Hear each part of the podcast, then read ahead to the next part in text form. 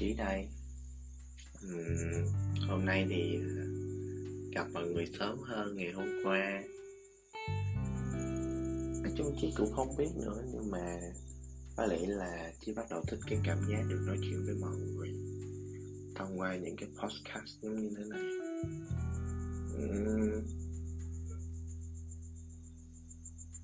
Vì dịch bệnh Covid nên hiện tại thì Trí vẫn đang ở nhà của mình, ở quê, một vùng đất miền Trung đầy nắng và gió. Gần đây thì còn bão táp nữa. Nhưng mà buổi tối như này thích, bởi vì Trí được nghe rất nhiều âm thanh của dế, đôi khi là những con muỗi, ếch, ảnh ương, và đôi khi là tiếng mèo của nhà Chí nuôi nữa. Hôm nay thì Chí có gặp một vài người bạn chia sẻ những câu chuyện về quá khứ, thời mà tụi mình còn là sinh viên, những khó khăn mà tụi mình đã trải qua. Và hiện tại bạn mình đã trở thành một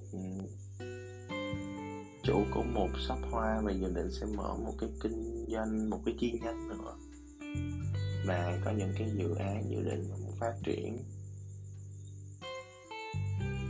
Còn một người bạn còn lại thì đã có gia đình và có một cậu con trai cũng rất là kháu khỉnh, công việc thì cũng đã rất là ổn định. Và Trí là một người ở thời điểm hiện tại cũng có một công việc rất là ổn định và cũng được mọi người rất là trân trọng, mặc dù là mỗi người trong tụi mình đều có những công việc riêng. Nhưng mà khi mà tụi mình gọi lại với nhau, nhậu, uống vài chai bia, đôi khi có những lời cũng rất là khịa nhau, nhưng mà tụi mình cảm thấy rất là thoải mái. Bởi vì chắc có lẽ là chính tụi mình là những người nhìn thấy được, hoặc là ít nhất là đã từng nghe được câu chuyện tuổi trẻ của nhau. Đôi khi trong cuộc sống chỉ đơn giản như vậy thôi. Có những người bạn có thể họ không thể lúc nào cũng bên cạnh mình tường tận, theo dõi từng bước đi của mình, nhưng mà đôi khi họ chỉ cần xuất hiện đúng lúc thôi, cho mình một cái ôm, cho mình một lời khuyên, có khi chửi mình, cho mình một cái tát thật mạnh, để mình biết rằng là mình không phải làm gì tiếp theo.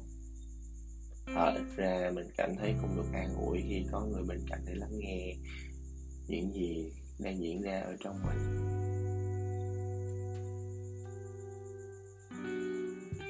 Nên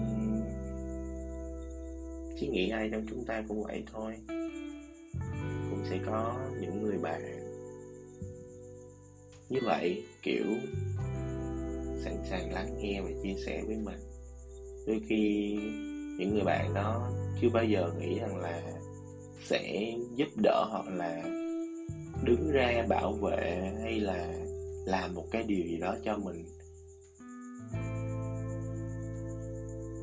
Đơn giản chỉ cần họ xuất hiện ở đó, ngồi lắng nghe mình chia sẻ, thế là đủ rồi.